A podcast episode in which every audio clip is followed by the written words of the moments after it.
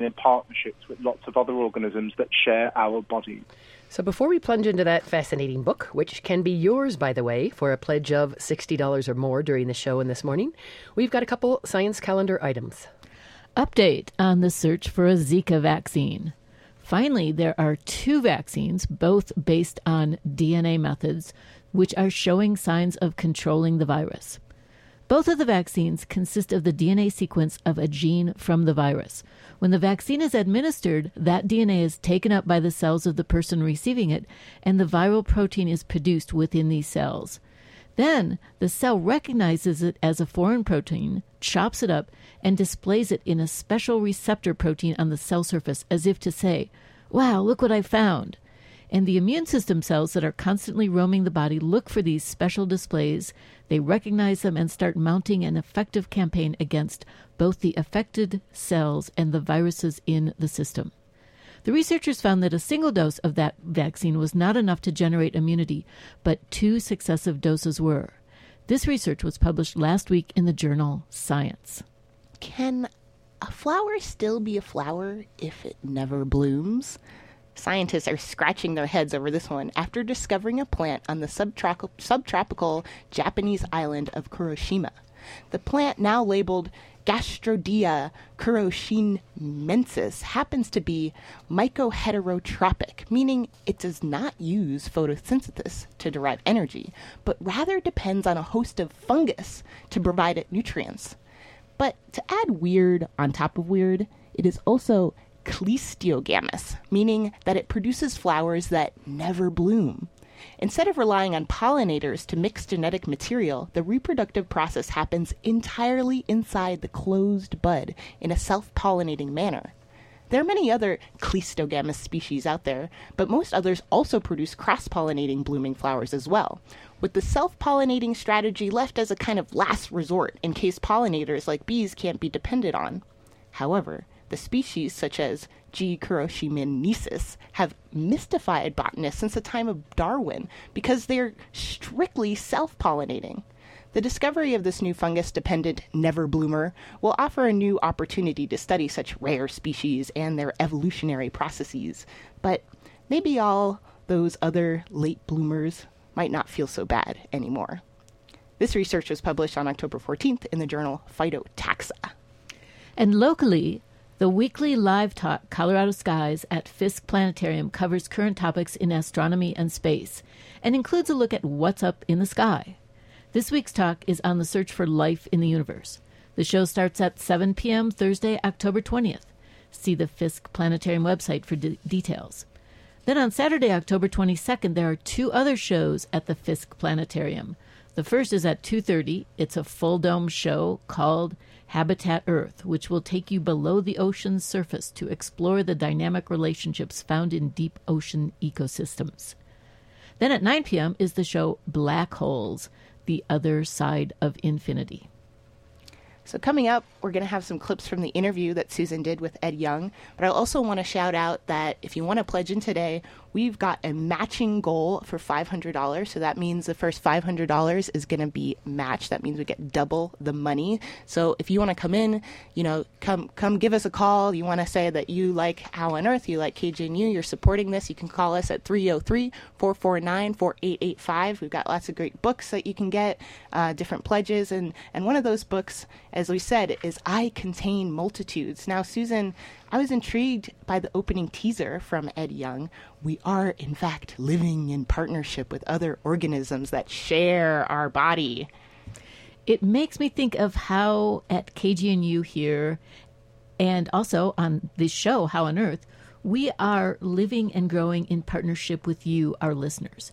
And we couldn't survive without all of the members. So we'd like our renewing members and new members as well to call and show your support and get a copy of this book. Our marquee book for the show today, I Contain Multitudes, can be yours if you pledge for $60 a year or more. Please call during this show and help us get that matching grant of $500. 303 449 4885.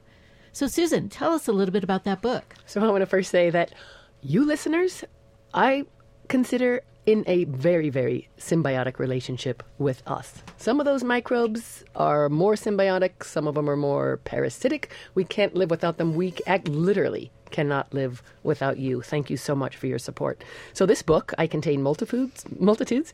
It's a fascinating book about the still young but really exploding field of scientific study about our human relationships with the 4 trillion, yes, they estimate 4 trillion microbes in and on each of our bodies. And not just humans, but it's about all kinds of species. It's really fascinating. And it's about how we couldn't live without them, these invisible creatures, as well as about how their biodiversity is as important to our health as plant and animal diversity is to ecosystems in the natural world. And the book also includes stories and studies about all kinds of non human species, like the zebrafish and the Hawaii bobtail squid. That's a really bizarre one. Who have their microbes to thank for their own survival. So, in the first clip, Ed Yong talks about why this diversity is so important and how we and other species have co evolved with these mighty creatures it's important to remember that the microbiome, like any ecosystem, like a forest or like a coral reef, has resilience to it. It can absorb a certain number of knocks before it becomes permanently dented.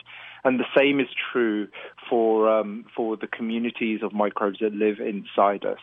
And I'm fascinated with the co evolutionary aspects of this, of our relationship. I mean, why as you say in the book, sort of why do we rely on bacterial cues for our own existence? For instance, to make chemical signals and all sorts of things that we apparently depend on them to do.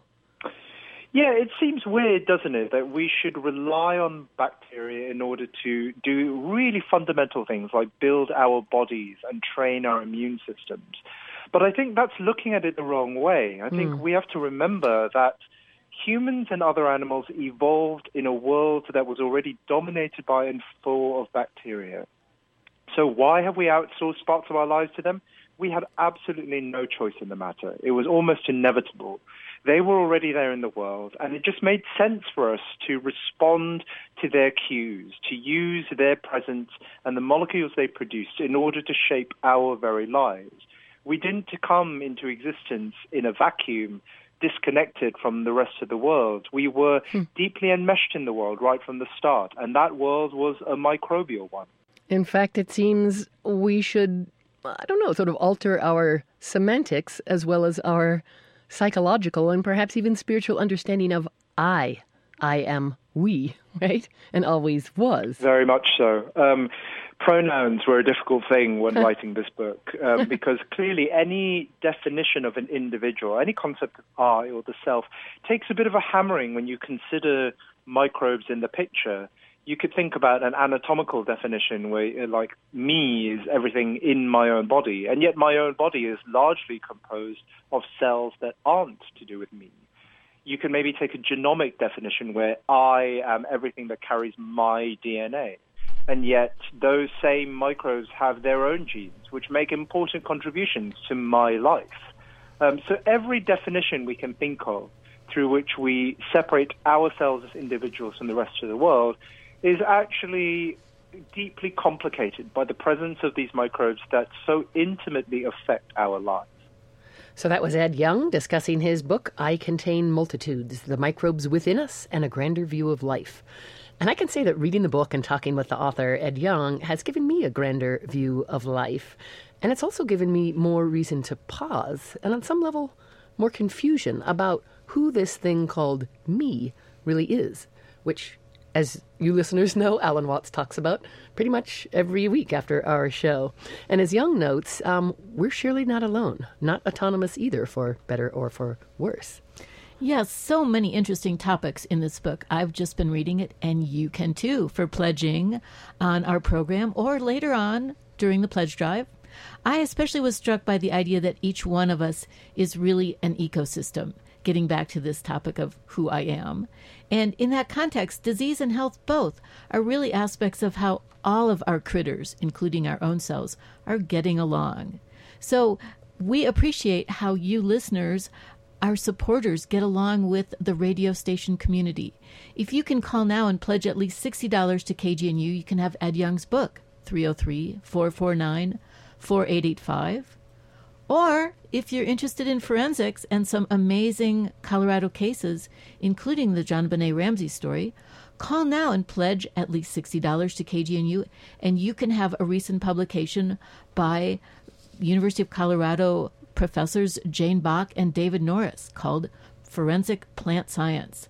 I'll interview them on this show later in a few weeks. Call 303 449 4885 to pledge for this book also these books really exemplify, you know, what kind of How on Earth does. We've got local science, we've got international science. We're covering all different topics having uh, happening all over the world, and we're we're you know local people right here. We're volunteers. The KGNU, the staff, the How on Earth staff are all just from this community. We want to be part of something. We're building an ecosystem right here. Join our ecosystem. And in fact, because of it, our microbes are more common. They probably overlap got a little More mingling going on there, right? You know, kind of like helping us all think in the same line. 303 449 4885. Get your book, I Contain Multitudes or Forensic Plant Science. What are you into? What do you want to learn about? Come join this community. Come join this conversation on knowledge. This is a back and forth conversation that we're creating here in community radio.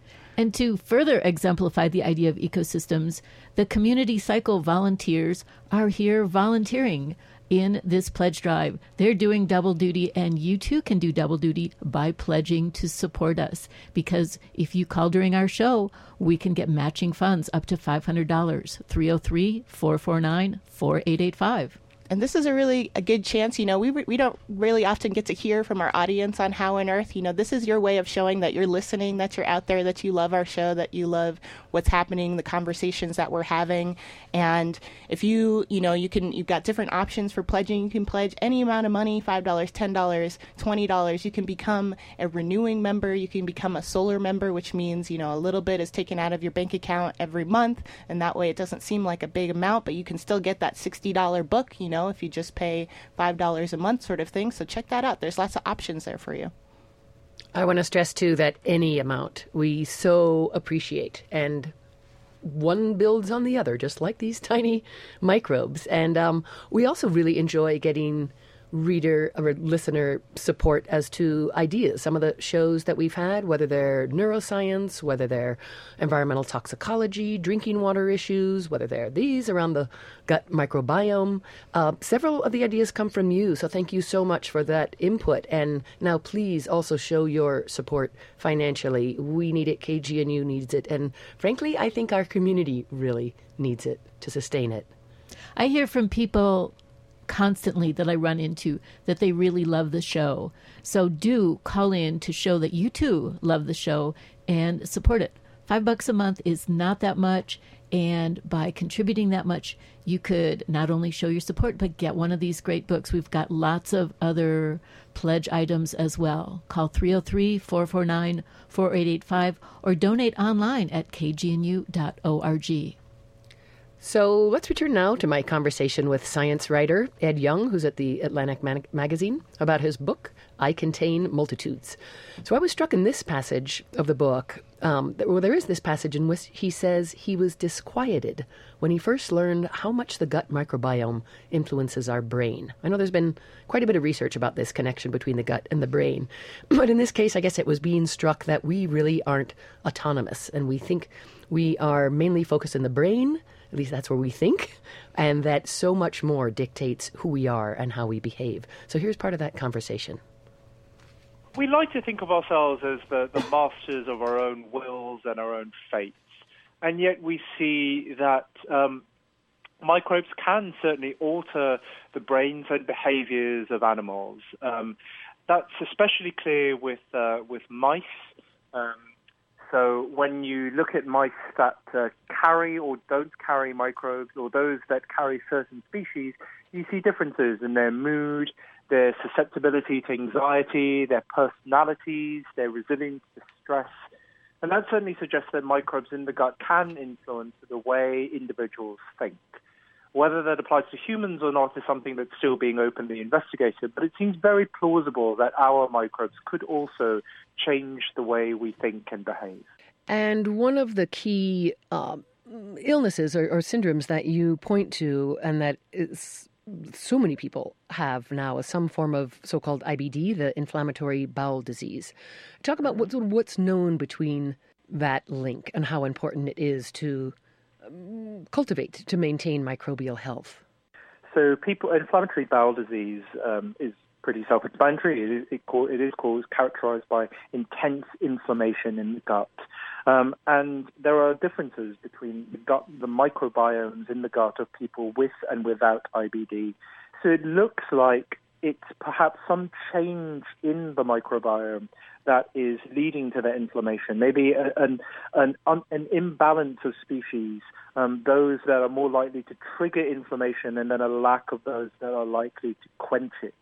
Um, and this is an idea called dysbiosis, the idea that um, disease isn't caused just by a single microbe, um, like something like tuberculosis or cholera. Mm-hmm. Instead, it is the work of an entire community that has shifted into a negative state that is more likely to harm the host rather than to live in harmony with it. So, how to even define and then attack, if that's the right word, or sort of tackle communities when it's not isolating?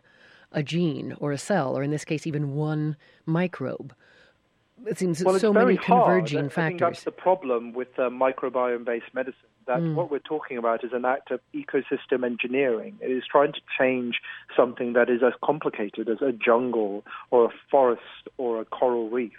Um, and some attempts at doing that through by adding beneficial microbes, like via probiotics, generally don't work. Probiotics don't seem to do very much good for inflammatory bowel disease um, because the microbes there aren't very good at at sustaining themselves in the gut, and so pass straight through or just disappear. Um, there is a, a, better option, perhaps. You could give someone an entire community of microbes uh, by transplanting stool from a healthy donor into a sick person with something like inflammatory bowel disease. Right. This is a procedure called a fecal transplant. While it does a lot of good for treating um, an infection called Clostridium difficile, um, it doesn't seem to be as good, or certainly less consistent, for treating inflammatory bowel disease. That was more from my interview with Ed Yong about his book, I Contain Multitudes. There's so much more in the book about what scientists are discovering about various physical and mental illnesses and the roles microbes play, and also about other species and their relationships with microbes. So there are just a few copies left, and if you pledge at least $60 to KGNU, you will get your copy soon. So please call now 303 449 4885. In fact, a key protagonist in the book, biologist Rob Knight, has been on this show in the past. You can read a lot about him in the book. He's a pioneer in the microbiome field. He was here in Boulder at the University of Colorado until he moved to the University of California of San Diego. He and colleagues started the Gut Microbiome Project, and he now leads the Earth Microbiome Project, a massive effort to catalog the countless microbes of the planet and understand their importance. I also interviewed a postdoc from his group, Jessica Metcalf, who came up with a really clever way to use the microbiome to determine the time of death. So their ecosystem is growing and spreading, and we hope the KGNU ecosystem can grow too through this pledge drive. If you pledge this morning, join that ecosystem and donate at least $60 annually. You can get a copy of I Contain Multitudes or the Forensic Plant Science book Call now 303 449 4885 or pledge online at kgnu.org. This is Shelley here, and I am intrigued by how much this book makes me think about the microbial community and the KGNU community and how it makes a difference how you feed something.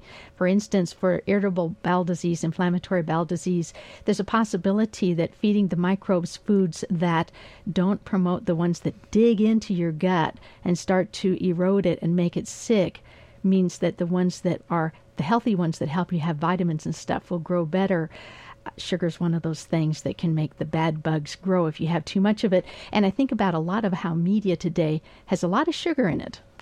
You know, there's a lot of sugar in commercial media to get people to listen to irritainment, where the punchlines and the lines. I, I think about the debates right now happening about the president and how some children have told me that their parents say, You need to leave the room right now because this is not appropriate talk, what we're hearing right now. That we need to elevate conversations, we need to take higher ground, and that includes in looking at science some of the amazing things happening, such as with the microbiome, which means that we really are a community through and through. And I want to say that your, all of our microbiomes will benefit and do benefit greatly from KGNU, your community powered radio. So please put your gut and your brain to work and call 303 449 4885. Anything we will so appreciate. And a pledge of $60 or more, you get I Contain Multitudes. And don't forget that your pocketbook is part of your personal microbiome. Our donations feed the community here at KGNU, keeping all these shows that we have to pay for online. So call 303 449 4885. We have five more minutes for that pledge grant. 449 4885 or online at kgnu.org. Hey, Susan, I've got another question for you. In this book about I Contain Multitudes, is it all talk about microbes such as bacteria and archaea, or is there also talk about fungi? It also talks about fungi and sort of what the differences are, how they feed soil, how we could not feed the planet without this relationship between the microbial community and the nodules on the legumes, for instance. Or how they make a difference in us. Anybody ever have a yeast infection? Oh, ouch. so, um, so it's it's an intriguing topic because there's so much to it. One of the joys of science is how much it is curiosity. We get to be curious when we're scientists, and here's this book that gives you a chance to answer a lot of questions about what your innards are doing and how we can be good plant farmers of our microbes. Or actually, not plant farmers. These are are these animals or are these plants? They are something in between. They are single cell organisms that can't exist on their own. So they're tweens. they're tweens, as far as I understand. and I want to note that we will play the interview in full next week on the show. The Ed Yong book, I Contain Multitudes. So he's the staff writer for The Atlantic, lives in London and Washington, D.C. Not bad straddling. And the interview continues our ongoing series of feature interviews called Our Microbes Ourselves. It's a beautiful book too. I'm just looking at it here on the counter, and it's very colorful cover, and I'm thinking about our colorful crew here at KGNU. We've got lots of personalities, lots of voices that are able to come through in this voice. And, you know, for me, it's been such a nurturing community to come in to learn how to do all of this radio stuff just being a scientist before. And now I feel comfortable to like share my voice, share my opinion, share, you know, the knowledge that I'm I'm growing. And I feel supported not only by this community, this in in in studio community, but also by the, the, the community at large, the Boulder, Denver, the Front Range community. They're showing support that us us people are doing good stuff and that you know you you appreciate the knowledge that we're collecting and that we can have these dialogues and feel free to explore these ideas and explore the different conversations in science that are happening locally and abroad which i think is really amazing i really appreciate that the forensic plant science book by local scientists Jane Bock and David Norris is also a gorgeous book. Lots of beautiful pictures of plants, different structures in plants, and then the science of how they use those to understand the basis of how crimes were committed, track them down. There's some really remarkable stories in there. So call and pledge to get your copy of that book. They were generous enough to help me uh, get a copy from their publishers. And you've got two more minutes for this matching grant 303 449 4885. Well, the phones are lighting up, folks, and it's fun to see that. It's so wonderful. It's like just like information brings some brightness to your day. When the phones light up, it brings brightness to our day, knowing that you are helping this day a non commercial radio station that's accountable to you, our listeners, and not to who sells soda or who sells fast food or who sells those things that don't really help the microbiome inside of you be as healthy as it possibly could. We get to talk about the science and the things that matter in terms of what makes us work. Well, you make KGNU work. Call us here at 303 449 4885. And thank you all. And I want to say one thing I love so much about this community that we are is is a mix of scientists and posers like me, journalists. and we've got Beth here, who's molecular biologist, right? Kendra, Electrical engineer. electrical engineer. Shelley and I more on the journalism side, and you're super seeped in health science. It's so fun, isn't it? I mean, it's fun to listen to how our bodies work. It's so fun to find out what the experts are saying long before it gets to be the news. You get to hear it here on KGNU with some of the forward thinking science that happens here. There's Joel Parker, who is away on a space mission again. So um, we have such a great crew. There's so many people, Susan, who say to me, You're on the science show. I thought that that was an international show that's done by professional staff and so forth and so on. Isn't it wonderful that all of this science can happen here locally with volunteers because it's just so fun to talk about science? And you make it possible by calling 303 449 4885 and pledging your support because even though we're volunteers, we can't make there be a microphone and we can't make there be radio signals and we can't make there be possible to have a staff that keeps things going while we volunteers come in and add the enrichment of our thoughts and information and what we share. So you're part of that whole community. You can also pledge online at kgnu.org. So so lots of possibilities. So that's all for this edition of How on Earth. Our executive producer is Beth Bennett, who also produced and engineered the show. Our theme music was written and produced by Josh Cutler, and additional contributions from our astrophysicist Joel Parker. Visit our website at howonearthradio.org to find past episodes, extended interviews, and you can subscribe to our podcast through iTunes and follow us on Facebook and Twitter. In fact, our handle is at How on Earth. Questions or comments, call the KGNU comment line at 303 447 9911. For How on Earth, the KGNU Science Show, I'm Beth Bennett. And I'm Kendra Kruger. And I'm Shelley Schlender. And I'm Susan Moran.